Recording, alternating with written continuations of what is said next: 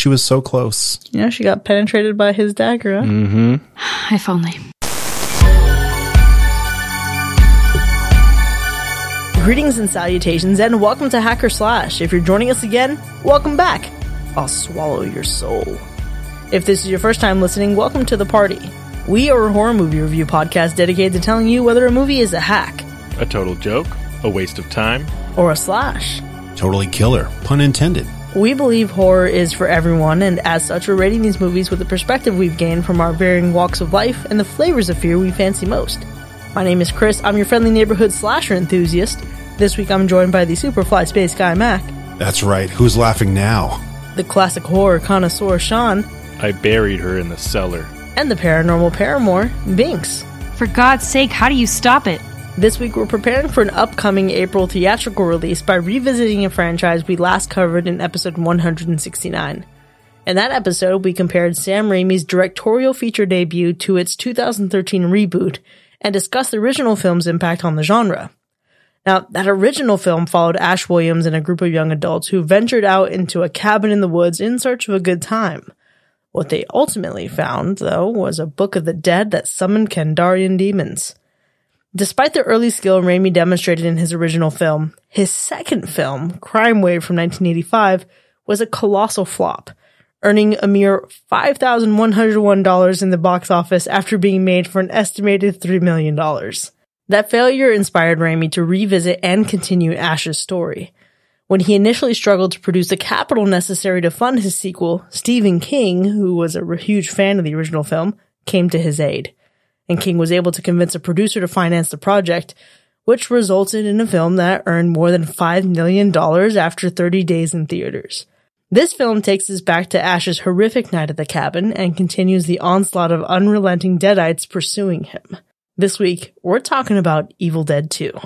Who's seen this one before? If you have heard me talk about this film, then you know that this is one that I have very fond memories of. I grew up watching this film. This film really brings me back to my teenage years, good times with some of my oldest and best friends. I really love the entire Evil Dead franchise. I enjoyed the remake, also the show, but most of all, I just love Evil Dead 2 along with the other two of the initial three films. For me, in terms of this franchise or the movie, I don't necessarily like have a major connection to it aside from me just liking Sam Raimi. I had I'd seen Evil Dead, but I saw it when I was kind of a teenager, to be honest, when the Spider Man movies came out. So that's just me being real. I never really continued on with the franchise. I'm not really sure why. So when it comes to like the rest of Evil Dead, I've actually never seen any of them. So this is my first time going into it.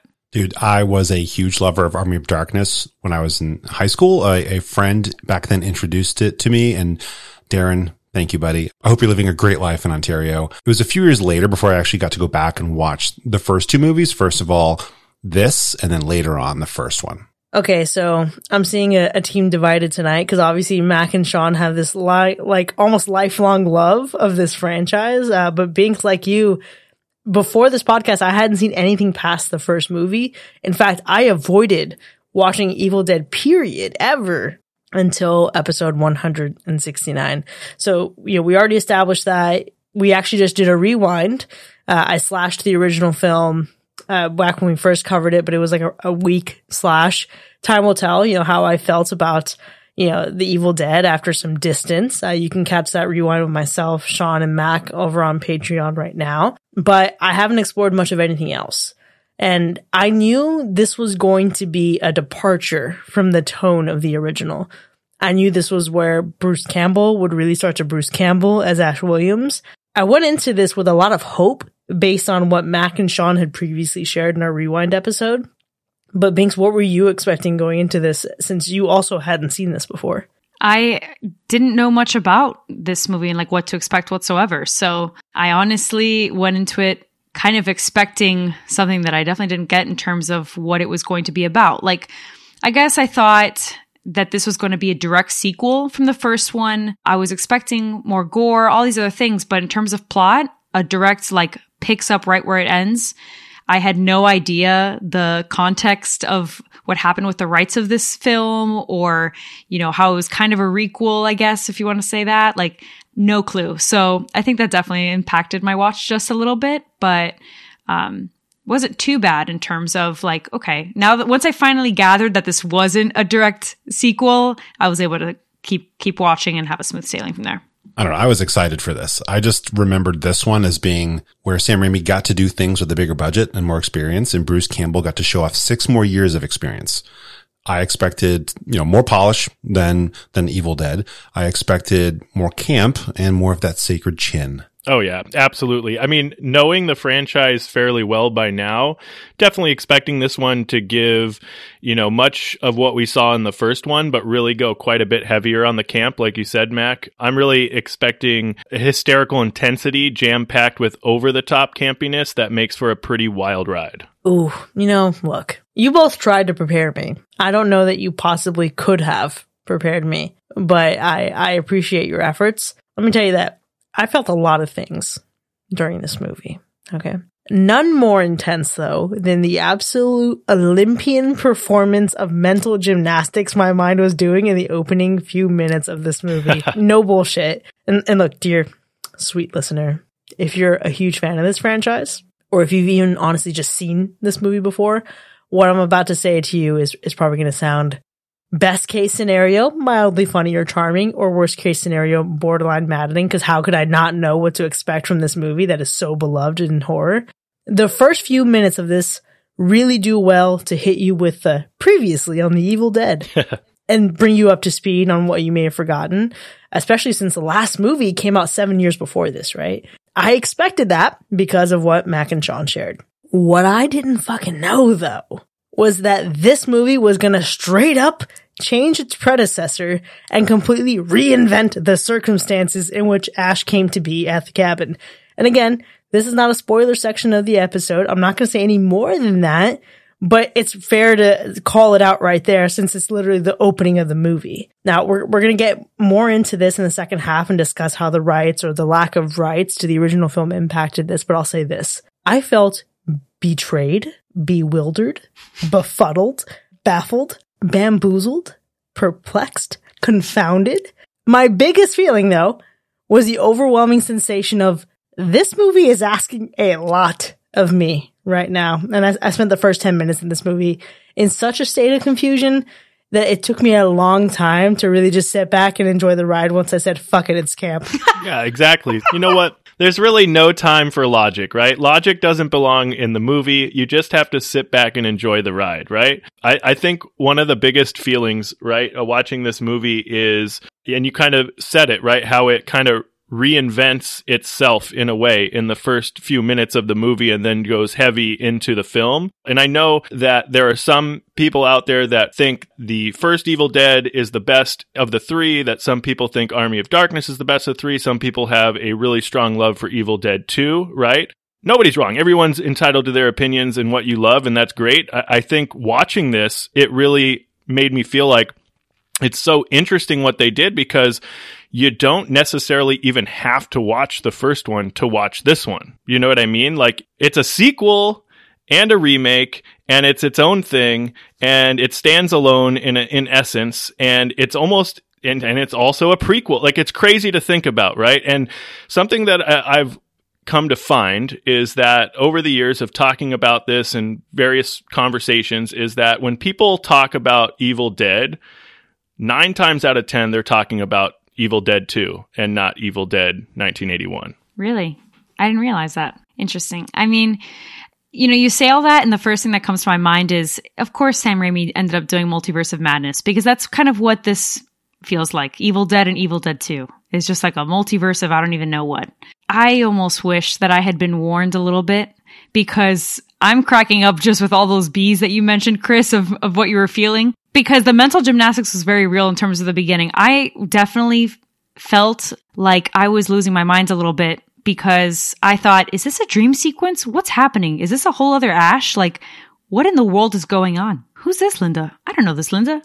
What's going on? It was, it was strange, but I think ultimately, like, it was, it was heavy on the cringe. I was feeling a little cringe throughout, but at the same time, I was also entertained. Like it, there were, it was a ebb and flow. You know, it was an ebb and flow. There were there are certain elements of the movie that pulled me in, others that pulled me out. ultimately I didn't feel as invested in what was happening on screen after I kind of realized, all right, this is not a sequel. And I think it has to do with me not really knowing what to expect. If I had go- gone into this thinking like, think of this as like a whole other restart to this franchise, maybe I would have felt a little differently. But yeah, the mental gymnastics were very much real for sure. Is your mind sore from all the stretching it had to do? A little bit. You should probably get that checked out. You're going to go some physical therapy. yeah. Well, I'm just bracing myself for what's to come. Get a little icy hot.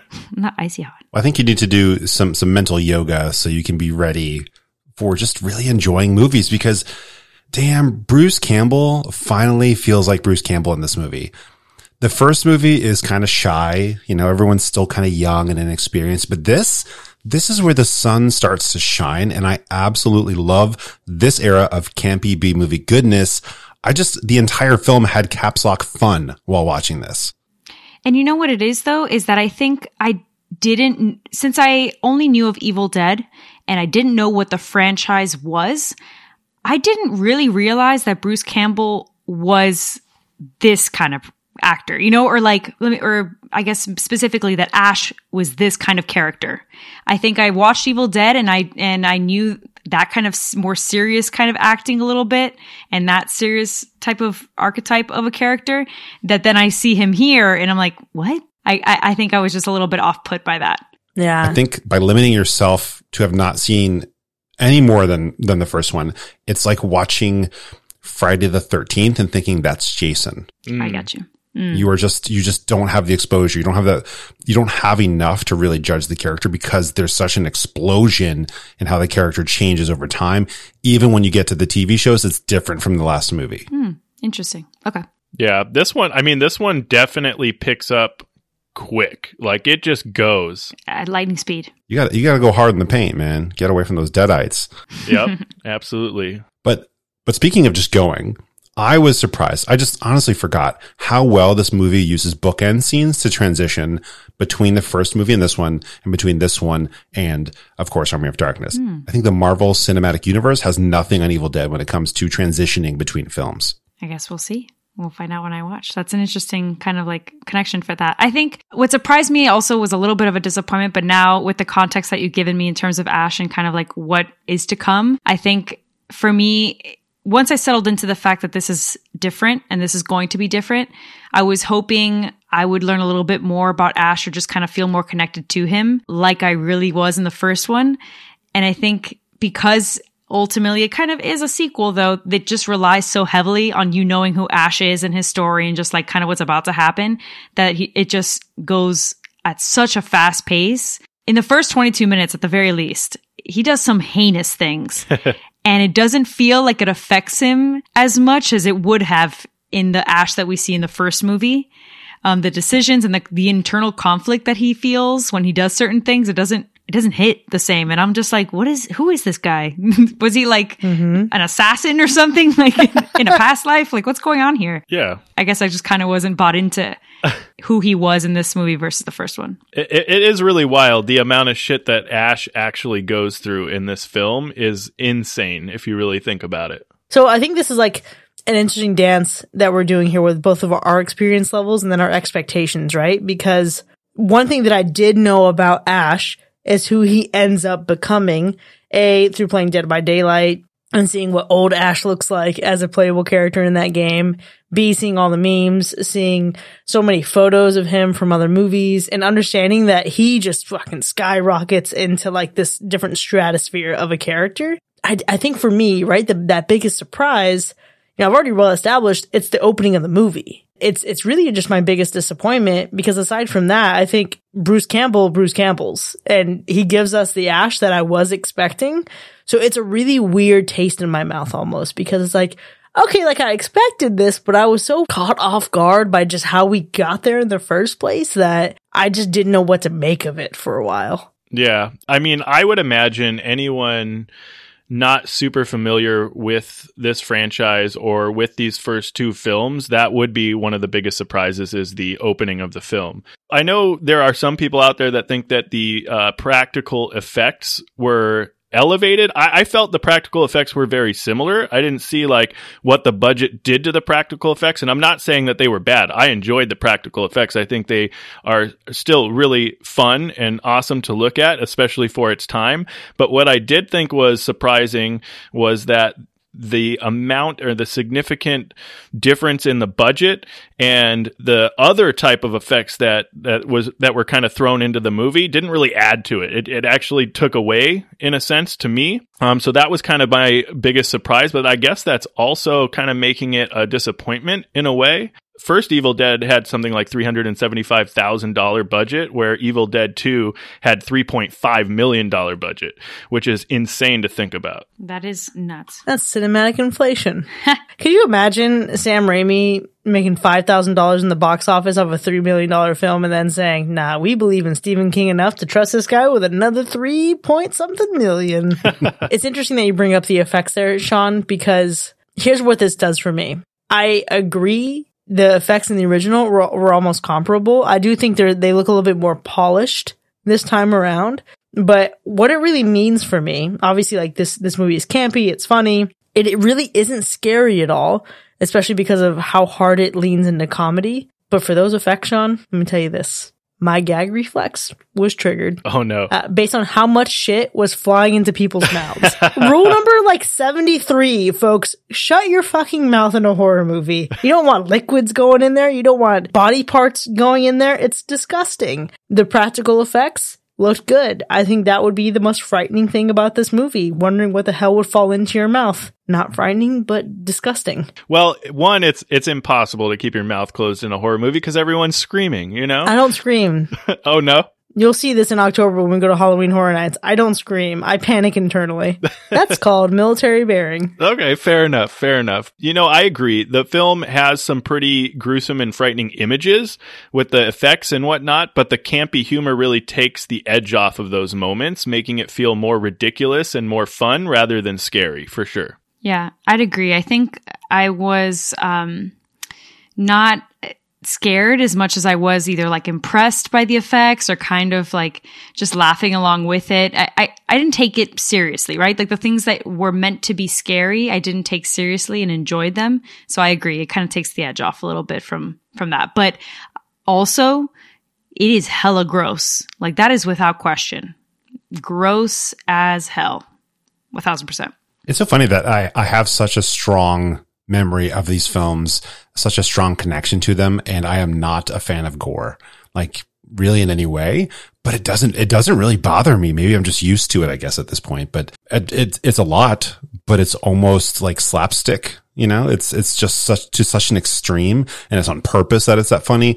I don't know. It's not scary. I don't think it's supposed to be. I, I, think you got it right that the really comedy takes it away. It balances it out. It's, it's all very deliberate, but it doesn't need, it doesn't need to be scary. Who would want it to be scary? That would be really boring, to be honest. Um, okay, y- yes, it would be boring, and I think part of why it would be so boring was because it's hard to imagine a world in which this movie isn't what it is. I really enjoy the more serious tone of the original movie, but even then, there are moments of comedy and camp. And you know that it's going to be accelerated and you know that it's going to continue on, but I can't imagine looking at this film the same having if if if I, if I were like you Mac and I lived a lifetime of knowing this for what it is like that that'd be hard to reconcile in my mind. You gotta fucking applaud a bold move of just saying let me undo what I did in the last movie just redo it real quick just so nobody notices and then this let's, just go in a completely different direction in terms of tone. Yeah I think the the lore that we get in this movie is fantastic. I think the world building we get in this movie also fantastic. But truly, to take what you set up as your first film, skip a movie, and then in your third film, like go back into to this and go this direction with things, I think it's honestly impressive, and it gets a lot of originality points for that. Yeah, you know who's God? Who's that one singer? I think she she became pretty well known after leaving Destiny's Child, but I can't think of her name. Just kidding. It's Queen Bey, right? oh, I thought you were going to talk about Kelly Rowland. I thought we were going to have a Freddy versus Jason moment. You know? No? Okay. Oh, Got it. gosh. Oh no. But it, I, I think it's okay to like redefine yourself and to let everyone know that the real you is the new you. There's nothing wrong with that. And this is, this is what this movie does. It has that last time on Dragon Ball Z situation. So you can kind of forget the first movie in a way and let it be redefined in your mind. Like this is what is going to happen going forward. I think that's why this movie is so memorable for, for everyone who's watched this and Army of Darkness. It's like, yeah, we saw the first one, but this is where, this is where Ash and the Evil Dead really comes into itself. See, I think where I struggle is, but why? You know? I don't feel like the movie had to be redone, but that's just me enjoying the first movie, despite the horrific things that I hate about the first movie. Yeah, but you know, and when we're thinking about the why, right? Like the the why we kind of talked about before, right? It's in, in a sense we we couldn't get the rights to get the footage for the previous film.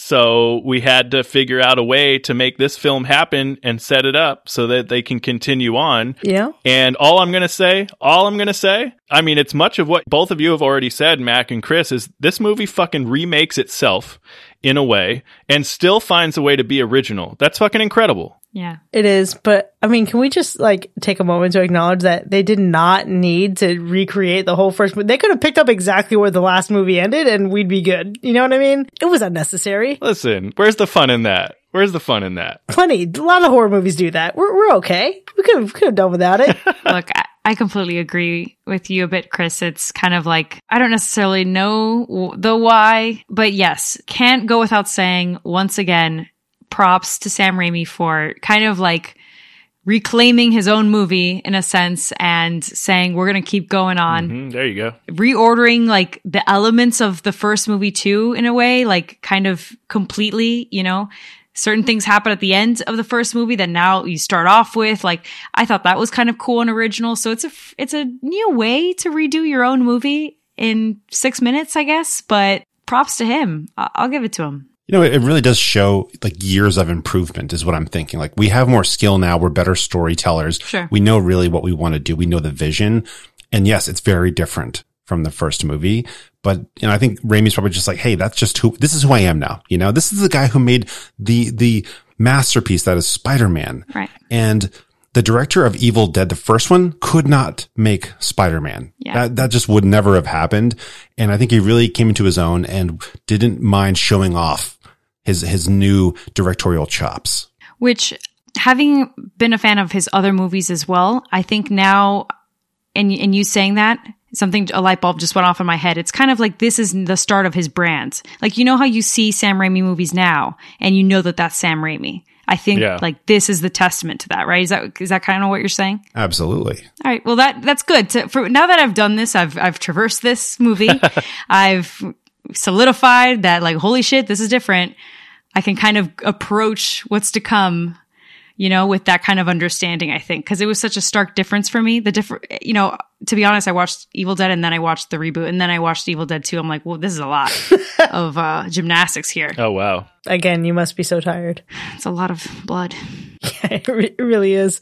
So, look, opening in the movie aside, right? I think part of what jarred me so much was because of how much I enjoyed the ending of the original. And I think when it comes to this movie's ending, it's a wild ride, dude. It, it is, it's intense and it, it doesn't feel like it's ever going to let up even when it's over. I still don't trust that it's over. And look, I'll say this, it has me excited to see Army of Darkness, but I swear if this franchise pulls this shit one more time where it changes the ending of a previous movie, I don't know how I'm going to feel because I almost find it more perplexing than the Friday the 13th timelines. Okay. A uh, little bit, a little bit, not a lot, not a lot. Just a little bit. Just a little bit. Oh Jesus! There's a, there's just, but just a, just a, like a smidgen. Yeah. It's still, they, they know how to use those bookends really well. You know, you, but yeah, set your expectations accordingly. just a little, a little subtlety, you know? God, here we go. okay, people are going to come for me uh, with like the comparison of Halloween. Halloween 2, several years after Halloween 1, picks up right where the first movie ends. It goes a little previously right. It kind of leads into it a couple moments. But they also preserved the continuity of that entire fucking movie. So, okay, if if you're saying that there's a little bit of breaking continuity, then I will set my expectations accordingly and it better be a fun movie. okay. Well, all right, fine. you know what? As long as the only continuity that I need is that Bruce Campbell remains hot. And that's really it. As long as he continues to be fine as hell, then I'll be fine. And I'm pretty sure that I'll I'll be okay because that is definitely the case. In terms of the ending though, I'll tell you what, couldn't agree more. What in the whole hell was that? That was something, that's for sure. I should have known based off of one adjustment to the character that whatever was to happen after the fact was going to be a shit show. That should have been my fair warning. But yeah, I, I guess we'll see. We'll see what's to come. I don't. I don't have much to say other than what the hell. I, I'm just perplexed. Can't wait to hear y'all's takes because I left that movie ended and I was just staring at the screen like, what did I just watch? oh no, it was very bizarre. You know, I I feel like I need to think about the listeners out there that maybe haven't seen this movie or maybe haven't seen Army of Darkness, rather, right? Because had I not already seen Army of Darkness, and knowing what comes next, I don't know that I would have enjoyed the ending as much. I'm thinking back to when I first watched the film and trying to figure out like what my thought process was, but it, has been so long that I truly can't remember what that feeling was. Overall, it is a very strange ending for sure. And if you don't know what comes next, it is fucking strange and even it just even more strange. So I, I, get what you're all feeling, and I cannot wait for you all to watch Army of Darkness. Yeah, this I mean the ending is of course campy. It's ridiculous. It's out there.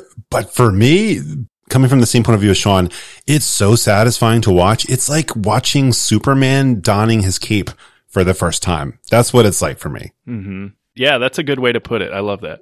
Okay, well, look, the level of complexity of these timelines aside, we gotta start making our way to discerning how we feel about this movie. Now, before we get to our ratings, Sean, how would you describe the gore score? The gore in this film is intense. It's incredible. It's eye candy for all you gore lovers out there, but it's not like the gritty gore, right? It's it's campy gore, it's fun gore. The film has decapitations, limbs being cut off, mutilated bodies, and blood galore. The film easily gets a high to severe gore score. And what about the animal report? You know, I'd say that we're all clear because I'm pretty sure that we are. But I, I gotta say, special effects wise, that part's a little debatable. I, I don't know if we got to fact check ourselves, but I'm just saying I feel like PETA would be a little would be a little sus for sure. All right, well, let's go ahead and get into our ratings then. Evil Dead 2 from 1987. Was it a hack or a slash? You know, I'll go first. I, I'd say Hail to the King, baby. You already know this movie is a slash for me. Ashy, slashy, in all his glory. This is like the moment Jason switches from the bag to the hockey mask. Even if you're not a big fan, you feel the excitement of history being made. This is a clear improvement over the original in effects, in editing, in acting, in tone, and it's so close to the timeless perfection that is Army of Darkness. It's a slash. I mean, I was like 99% with you until you said tone. okay, look, I, I don't know what to say. I don't know what to say, and I don't even know how to follow that because I think I'm still processing this movie. And and my struggle here is that I knew that after talking to you guys about this movie, that there, especially the two of you, Mac and Sean, like maybe I would feel differently, maybe I wouldn't. It's just one of those. It's just one of those movies where I feel like I had. I wish I had spoken to you all about this franchise and this movie before I watched it. And it's not to have it affect my opinion of it, but to maybe open the door a little bit wider in terms of, you know, giving it a shot. I think my struggle here is that I'm comparing it to its predecessor. And I thought that it was a continuation of it instead of thinking of them as two separate entities. And I think you mentioned it earlier, Sean, where people kind of have this back and forth of whether Evil Dead 2 is better than Evil Dead and this whole bit. Um, and honestly, I have to say, I agree. Everyone's entitled to their opinion, of course, right? Um, but I think it's kind of criminal a little bit to think that Evil Dead 2 is better than Evil Dead 1 currently as it stands. Maybe I will change my mind when I've seen all of them and now with this further context.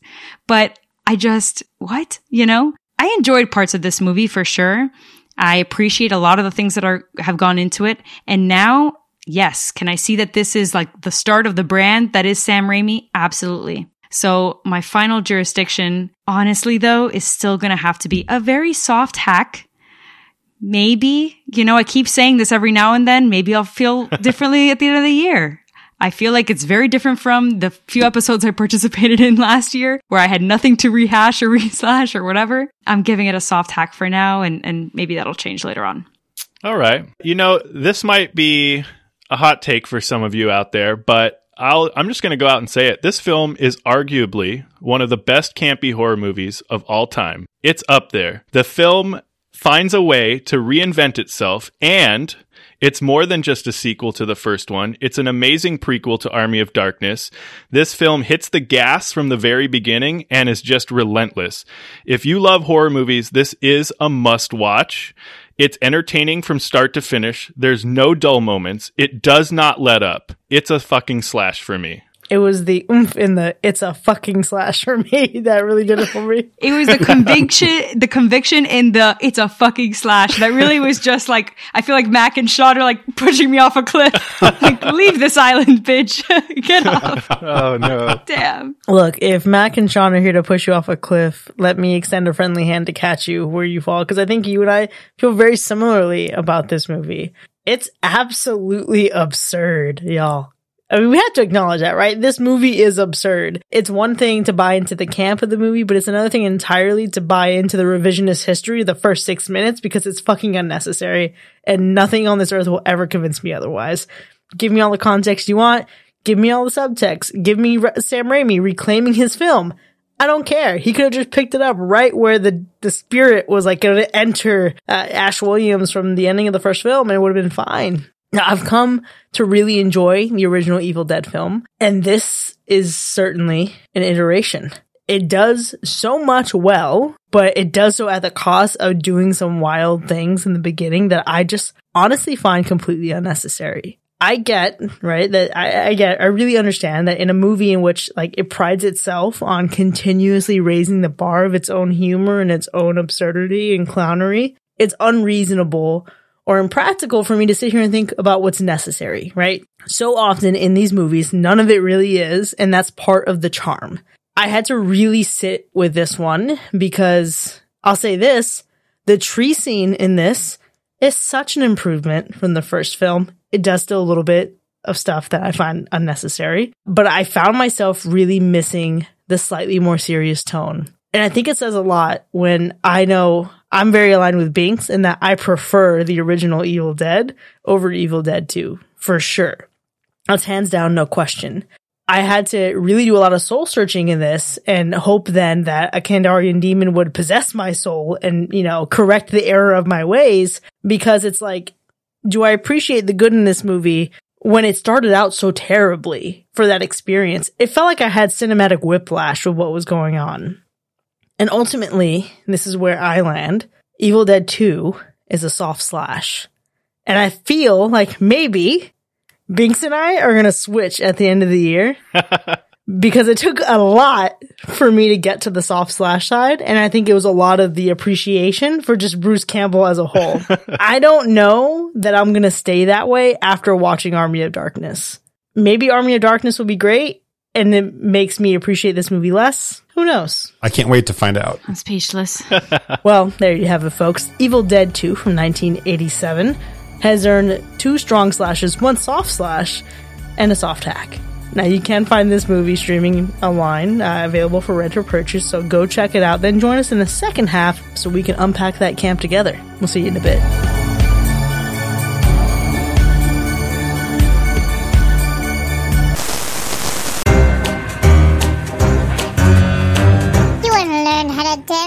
Get that ratting corpse of yours moving in the pale moonlight.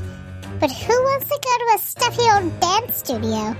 Life's too short for that, and nobody has time for that even when you're dead. We all know that learning how to dance is a great way to get in shape, meet new soul vessels, and get rid of some stress. But spending your evening in a class packed with droll, mouth-breathing meatbags does not a good time make. Limber Linda's Deadite Dance School is the perfect solution.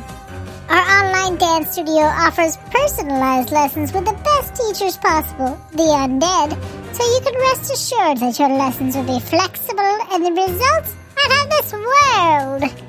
So sign up today for Limber Linda's Deadite Dance School, and we'll get every bone in your body moving and grooving.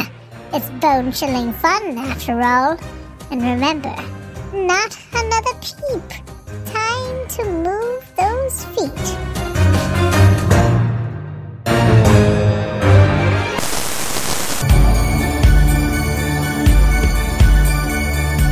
Welcome back, folks. You're now entering the spoiler zone for Evil Dead 2 from 1987, which has earned three slashes and one hack. Now, we have a lot to get to here, but before we get into the semantics and the specifics of our ratings, Sean, let's go through the kills. All right. So we have something like 13 kills in this one. Again, we are taking into account that people getting possessed will count as a kill or a death, right? So you would have to count Ash getting possessed as a death both times. If not, then uh, that would take the count down to nine. But you know what? The demons inside Ash are really in there saying possession is nine tenths of the law. Wow. I'm I'm going to pull out an easy one here and one that is surprising based on my preferences. A character being pulled into a cellar and then turned into a blood explosion. Excuse me, to quote Ryan. oh no. Listen here. My favorite kill in this movie, and I feel like, how dare you? How dare you sweep this from under me? Jake, that, that blood explosion that you just talked about, Mac, it feels like the Kool-Aid man tried to run into a wall, but then died. You know what I mean? Instead of like actually bursting through. It's Oh my just- gosh. Not the Kool Aid man. Yo, it's the Kool-Aid man. You can't tell me that wasn't fucking Kool-Aid. You can't tell me. I saw how watery that shit was. That was the same Kool-Aid my cousin made because she never made it sweet enough. That's the same Kool-Aid. It was dramatic. It was, it had a flair. I enjoyed it. I was ready for him to expire. It was a great moment. Yeah, you know what? The, you're talking about one of the bloodiest scenes in the film, right? And it's really interesting that uh, the producers actually insisted on using different colors of blood to try to avoid an X rating, which didn't work at all because uh, the MPAA actually did give it an X rating anyway. So ultimately, it was released unrated. So there's that. Joke's on you, Kool-Aid man. Yeah. You died in vain.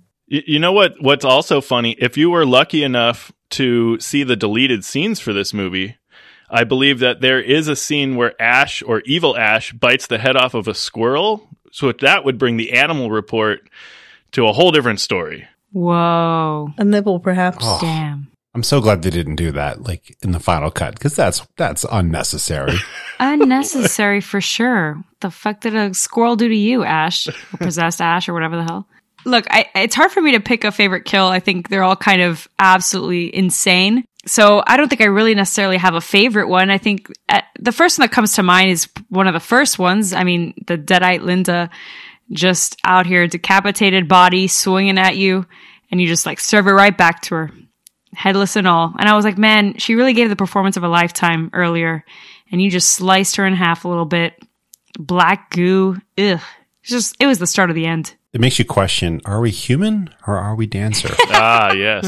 Did anyone else feel like the Deadites in this one, maybe especially Evil Ash, looked a lot like the vampires from Buffy the Vampire Slayer? Yeah. Mm-hmm. Mm-hmm. Which kind of like I don't know is a little bit of why I didn't I wasn't as scared or whatnot. I was kind of like, oh, this looks a little familiar, but like a little grosser. Familiar, but yikes. There's some sharp lines on the face when they really like have the mouth region going that I just have never really been a fan of. Yeah. I like I liked mm. Buffy the Vampire Slayer a lot. Like I love Sarah Michelle Gellar.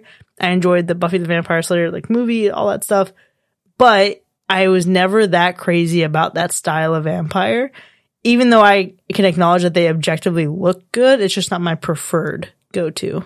Yeah, I, I think we're thinking of like favorite kills. I mean, there's there's some good ones, and obviously Jake's is really intense, but um, maybe not the actual kill. I don't know, but when Ash has like Linda's severed head in the vice grip on the workbench or the clamp or whatever, and you see him going like for the kill for that severed head with the chainsaw, but you see it like in through the just the shadow of it.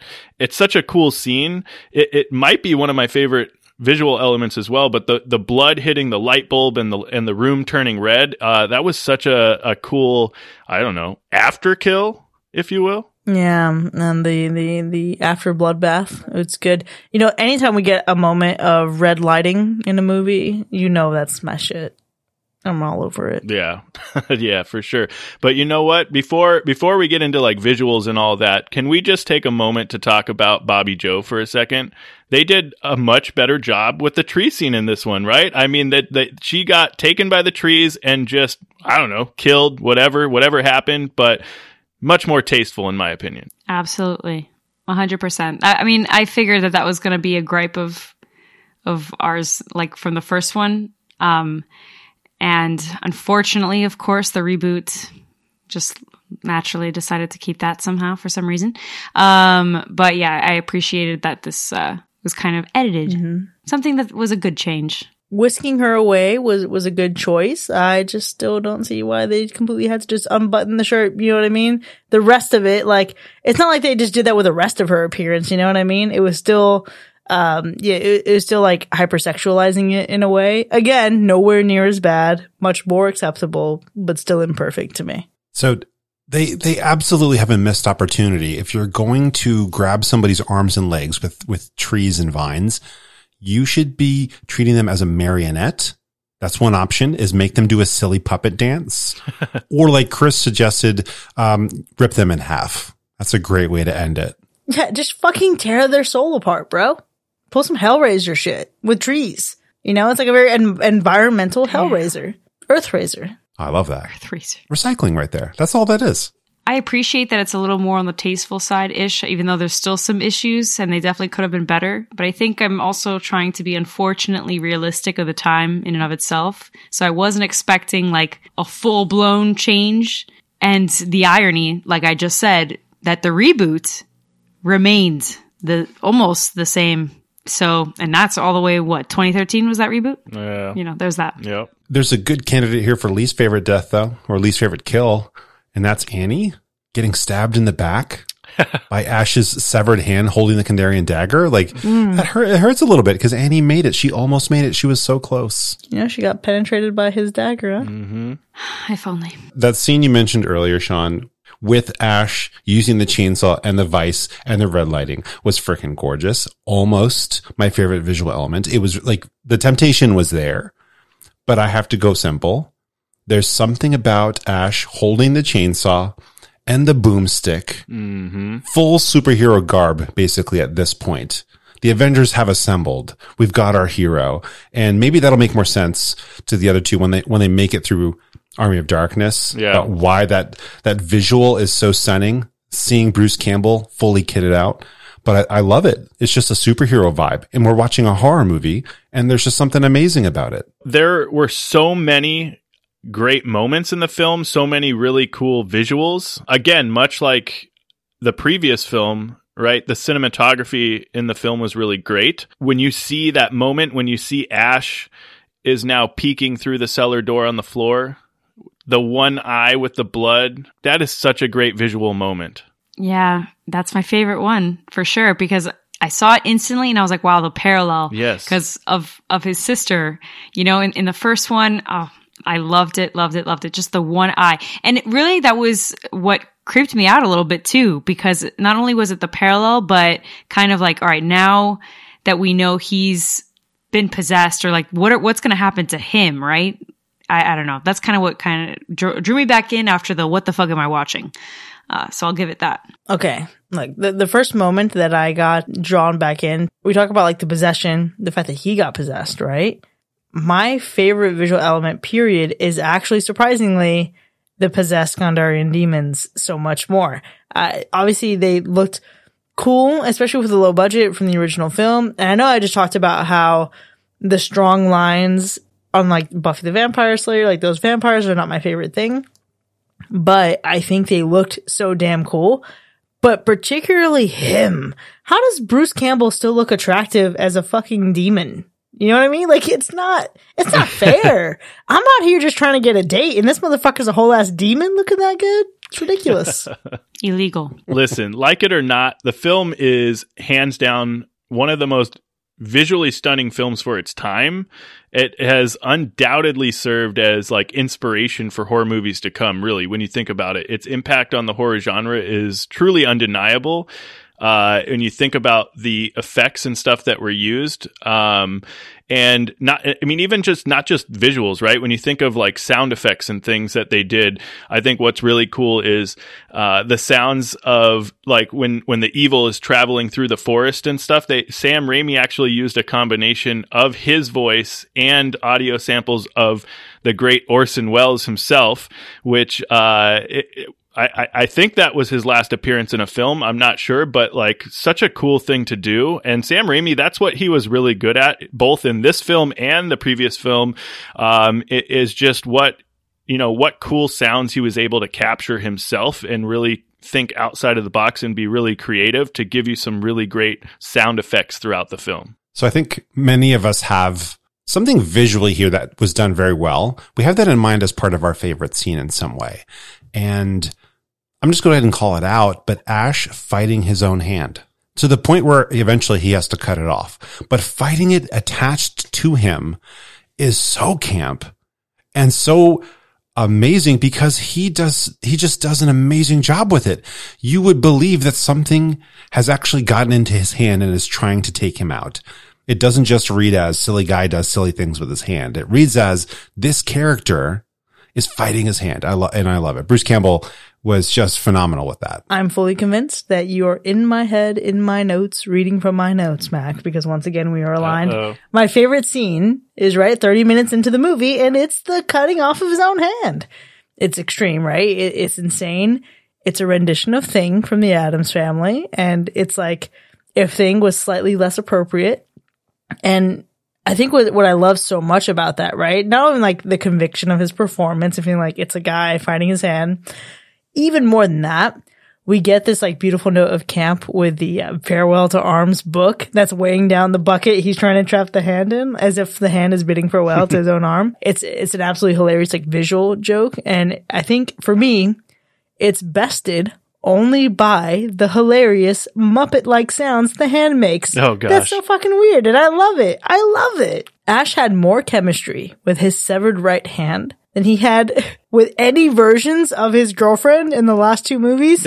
And that's camp. oh my gosh. That's hilarious. You know, it is a good scene for sure, especially when he's cutting the hand off with the blood splattering his facial expression. So good.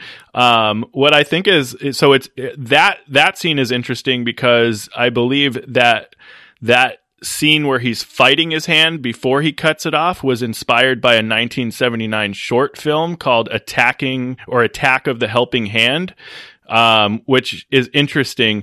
But I also thought, like, man, watching this back and him fighting, smashing the plates over his head and all that stuff, it really gave me uh, this feeling that Jim Carrey may have got inspiration from this for like Liar Liar. That I mean Ooh. He he did the whole you know hand fighting, beating himself up. It really it really felt like he was taking a a, a play out of Ash's book for that scene. Damn. Maybe. I could see that. I can definitely see that. For me, I think I, I do enjoy that scene a lot. And I have to say, just a quick note, the nails on that hand must have been strong as hell for him to like for them to literally carry that body and drag him. So I got to go to that manicurist immediately.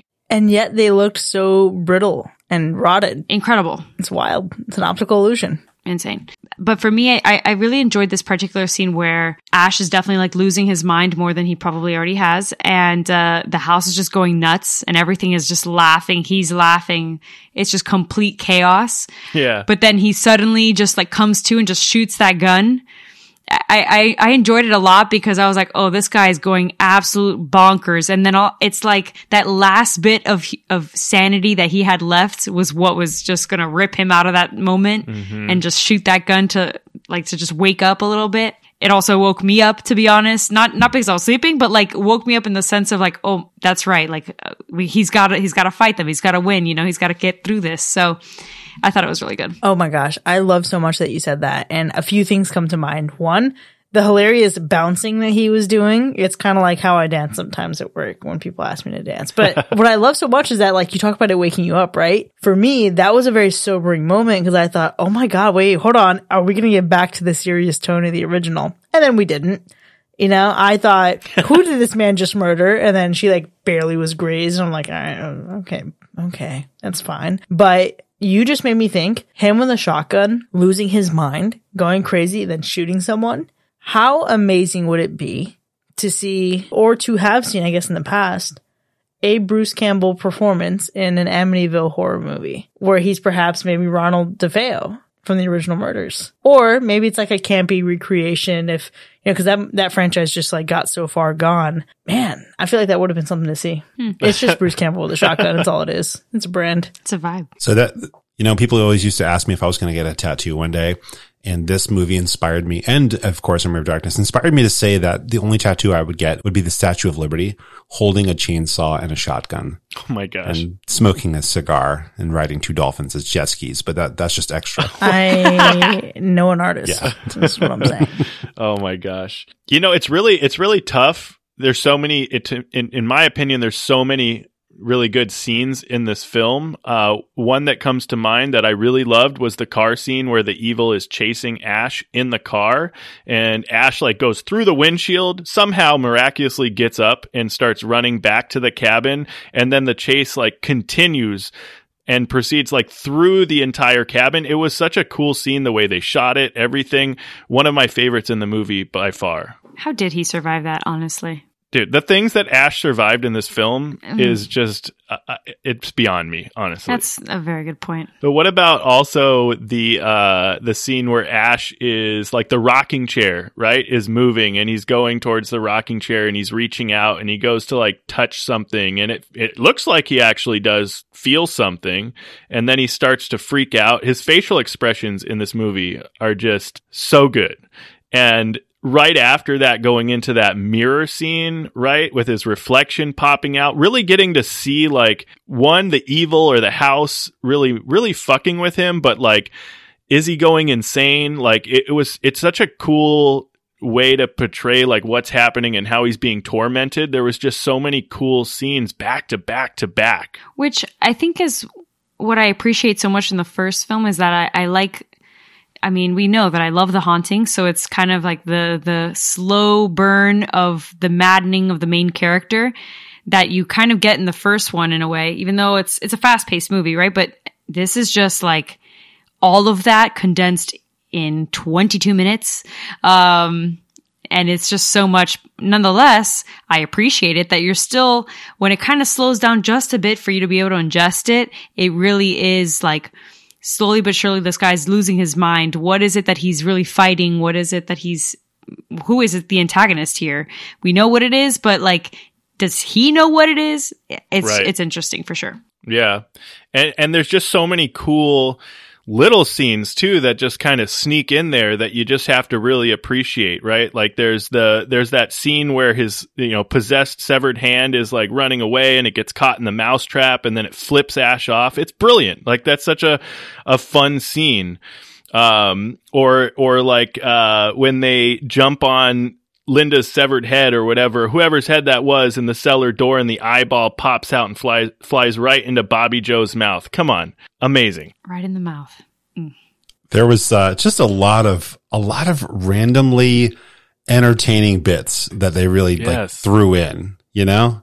And I think they just they packed it to the brim with stuff that and it really helps keep your attention for sure lots going on with Ash in this movie, but I think what's interesting, especially if you consider the first movie to be the full canon like that it is, right? Because you can say that it was written out by this movie, but you can include it. Um, the first movie, Ash is, is kind of reserved and he's kind of shy and he's kind of weak. And I think we get a very different Ash here, even from the start of the movie to the end, because he's had it. He's just been through everything and he's losing it. And at some point, he's, you know, he's strong enough to just go, whatever. I'm just going to cut my own hand off and put a chainsaw where it used to be. And that's badass. That is just every teenage boy's idea of badass. And to see that person progress throughout this movie, just a very different character. And there's more to come. Don't you worry. You're going to get another Ash in Army of Darkness. It's going to be different and it's going to be very interesting. Nice. Binks, bring plenty of water. You know, you're going to need some cold water. Um, Good. you're, good. you're going to love it. He's going to have some one liners that are very memorable. So you're, you're going to love that too. But when he gets to that point in this movie where he says groovy, it's just like, hell yeah. Like this dude is getting it that there's no way out and all you got to do is just keep fighting and, and be gnarly, do really gross, disgusting things to kill these deadites. Yeah, let me just say, like he, this man was really carrying the whole movie, and I think for as wild as of a ride as it was, and as much as I disliked the opening of it, being able to see him come into his own, you know what I mean, and and to see how expressive he was, and to see how Ash has evolved. I, I absolutely adored that aspect of this movie so much because the clowns at the tow truck, they weren't the move for me. They weren't it. Um, okay, look, we have obviously Annie, a Virgo queen who shares a birthday with Binks. Very exciting. I was uh, on the lookout for that. But beyond her being cool, the rest of them just kind of sucked. And I feel like any moment spent with them was a moment not with Ash. And like, yeah, we need to pad the body count, but also I just want to get back to Ash. You know what I mean? You know, they had other contenders for a final girl because I think Annie could have been the final girl. I think Bobby Joe had a little bit of that, little bit of that energy when we first meet her. Could have gone, could have gone all the way, but no, quickly dispatched. Uh, Jake, you're right though. Ugh, Famed final girl, Ashley Williams. that's right. But you you know you're onto something there, Mac. I know uh, she was taken out really quick, but Bobby Joe I think did have a pretty good performance as quick as it was. I really think the scene where she is running and screaming through the woods I think was really fantastic. It was it was a, a genuinely good scene, but yes, she did get taken out very quickly. Yeah, it was a little unfortunate. And I would say it is kind of that though. As an ensemble, who sticks out the most to me is obviously going to be Ash and then Annie, kind of like sequential order, I guess. But yeah, I mean, B- Bobby Joe definitely was a standout in terms of their characters. Not a bad performance at all. I just don't think that any of them and their story really resonated with me enough to really remember a lot about them, which is, I think, is maybe the point though, right? Like maybe that's the point of the franchise or where this is going, you have these supplemental characters to kind of have these deadites take over. It's not so that you fall in love with them and then all of a sudden they're possessed and oh my god, how heartbreaking. It's not really about that. I mean, am I wrong? Is that I don't know. That's I think that's pretty good. You're going to get some interesting things with with characters as as we go further as we go into the next movie. I know we can't review the TV show, but the TV show really turns things up a notch when it comes to having characters that are really kind of independent yet also very very interesting characters.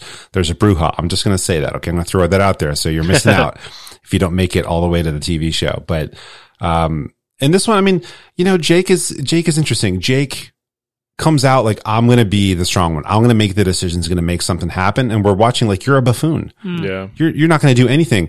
When in reality, Ash is also a buffoon, Right. Right. But Ash is actually in charge and is going. Ash will cut his own hand off, Jake. So so sit down. Yeah. All right. You wouldn't do that. Yeah, you're not willing to do what it takes, sir. Please. That's right. Get out of the way. Yeah. I, I mean, yeah, you're not wrong. I, I agree. I think this is the Ash show. You know what I mean? Like it's all, it is, it, is for the most part all about Ash and what Ash is doing. Uh, and what he brings to the film, you know, it works, man. It, it's like, it, it- I said it before, like the facial expressions, what he can really bring out like emotion wise out of the character with what he portrays on screen i think you know yes it's a little bit campy. Sometimes it's a little over the top but like it works for the film. And i couldn't i, I mean you couldn't imagine another person playing that character right? So ash really does steal the show. Um but i did think i don't know if if any of you knew this but uh, Sam Raimi's brother, Ted Raimi, actually plays Deadite Henrietta in this film. I realized that when I looked up the movie afterwards. And Yeah. I was like, holy shit, rewind the tape. I need to see this man again because I've seen him obviously does like some some cameos in other films that he's done, but I most recently played The Quarry and I was like, what in the world? What a transformation Uh huh. I think that's the only place I know Ted Raimi from. From The Quarry. You never watched Xena? I mean, like I watched it when I was young. I couldn't tell you who the fuck Ted Raimi was in that. I can tell you who Xena was. Oh my. Fair enough. oh, you're gonna you're gonna love the TV show Ash Ash versus Evil Dead. Let me tell you that there's more Xena goodness in it. So Well, I, I look forward to that wholeheartedly. let me bring this to a character that we have not talked about at all. And that is the professor who decides it's a good idea to bring the Book of the Dead Yes. or whatever to a cabin in the middle of nowhere. Yeah. And then like hang out with his wife, invite his family to then join him while he goes through it and just leave it chilling while, I mean, I guess he's dead at this point, right? That's what we're going to assume. Assuming yes. Yeah, he's dead. But like, dude, put it in a museum. Don't read from it. First of all, don't read anything Right. from it. But then this is all his fault in, in the end. Mm. He is the horror movie dad who made all the decisions. Yeah. I mean, come on. You, you got to think, right? You bring the Book of the Dead to a remote location and start reading incantations. What could fucking possibly go wrong? In his defense, they're in a secluded place, miles away from anyone. I feel like if you're gonna read a Book of the Dead somewhere, it might as well be there. I, it's it's pretty. Yeah, that's like the best setting for it, I guess. No one ever learns though. Where else does one read the Book of the Dead? You read the Book of the Dead anywhere else and you're fucked. At least here, there was no one around, really. They had to like just wait for bodies to show up to p- be possessing something. Touche. All that aside, though, I still stand by the fact that of the entire viewing experience of this film, for me, the worst part is still the first six minutes of it. And I was even going back through and trying to find, like, okay, in my notes, what are my negative hits here, right? And I don't have a single one outside of that first six minutes. It is, it was my range of like, Ash got way more handsome in the last six years to wait, is this just a remake of The Evil Dead, but like slightly more appealing visually?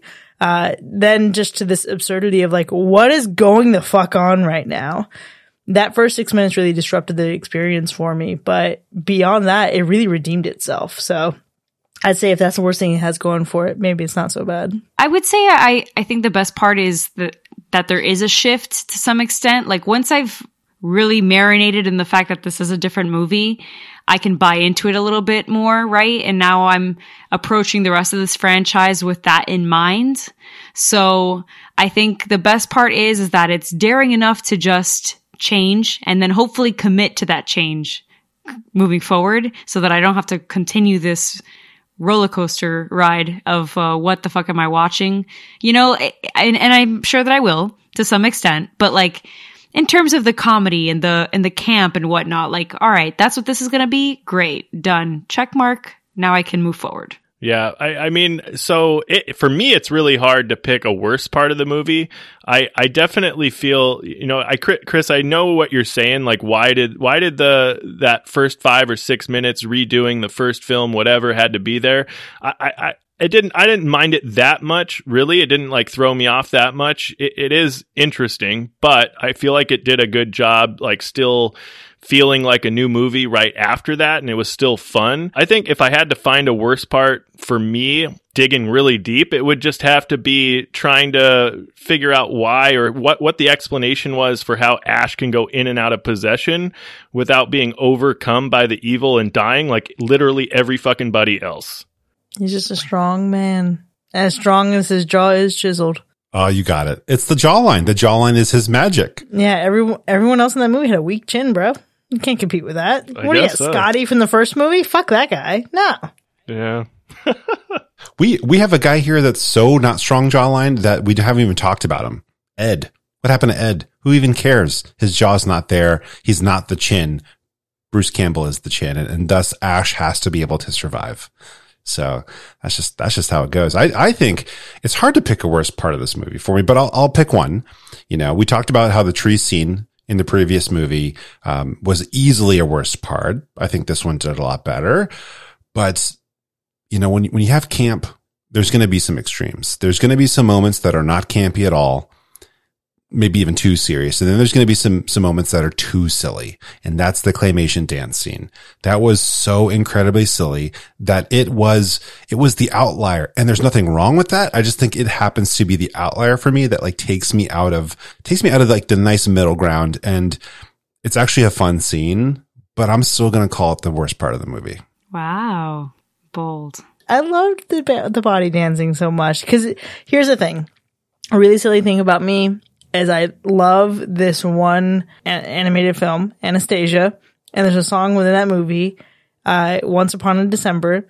And when I saw this naked headless corpse dancing, all I could think was dancing bears, painted wings, things I almost remember, and a song someone sings Once Upon a December. And I was just like listening to that music in my head, watching her go. And I thought, yeah, man, work it. That's great. Own your power. I love it. Meanwhile, I'm like, I don't know, she like maybe listening to Bad Bunny or something and dancing? Like, could be a multitude of things. Oh no. you know, I think the the dancing body is actually one of the few things that that makes me consider rewatching this movie. I think I could appreciate it more on a second watch now being adequately prepared and understanding what I'm getting into. I I do think something that Bing said very early on still holds true for me, and that is because of how absurd and zany the movie gets. I'm less emotionally invested in everything that happens, so I'd, I'd be curious to see how it feels another time. Yeah. Well, you know, like when you watch Evil Dead 1981 again, it grew on you. So hopefully this one will continue to grow on you the next time around. This one is is definitely one that I will continue to watch time and time again. It's just a fun movie. It's a comfort movie in many ways and it brings me back to my early years hanging out with my friends and just having a lot of laughs. You know, and and I was talking about it earlier. I think that this one I feel like is more known maybe not maybe army of darkness but I, like i said when people talk about evil dead i feel like they're they're meaning evil dead 2 versus the first one. I think this one really has the best balance of camp and horror right? I think it's just a fun movie out of the three. Like the first one is more serious and the third one is even more campy and this one just kind of gives you the best of both worlds definitely rewatching this one it's uh it's always in the rotation it's it's just a it's just an absolutely great film I can see myself rewatching this already because I've given it a soft hack, right? So once I finish this whole franchise, I'm sure that I'm going to want to rewatch it again in the future. And I'm going to want to do it like how you should from beginning to end. And I think that when once that happens, I'm going to feel differently about this because I already kind of know what to expect and what the point is, you know, and where this franchise is going, what its intentions are, the camp of it. So I can see I can see this happening for a rewatch for sure. And I'm sure that I would get more of a laugh and I'll buy more into it instead of being so stunned by the difference of the first one to the second.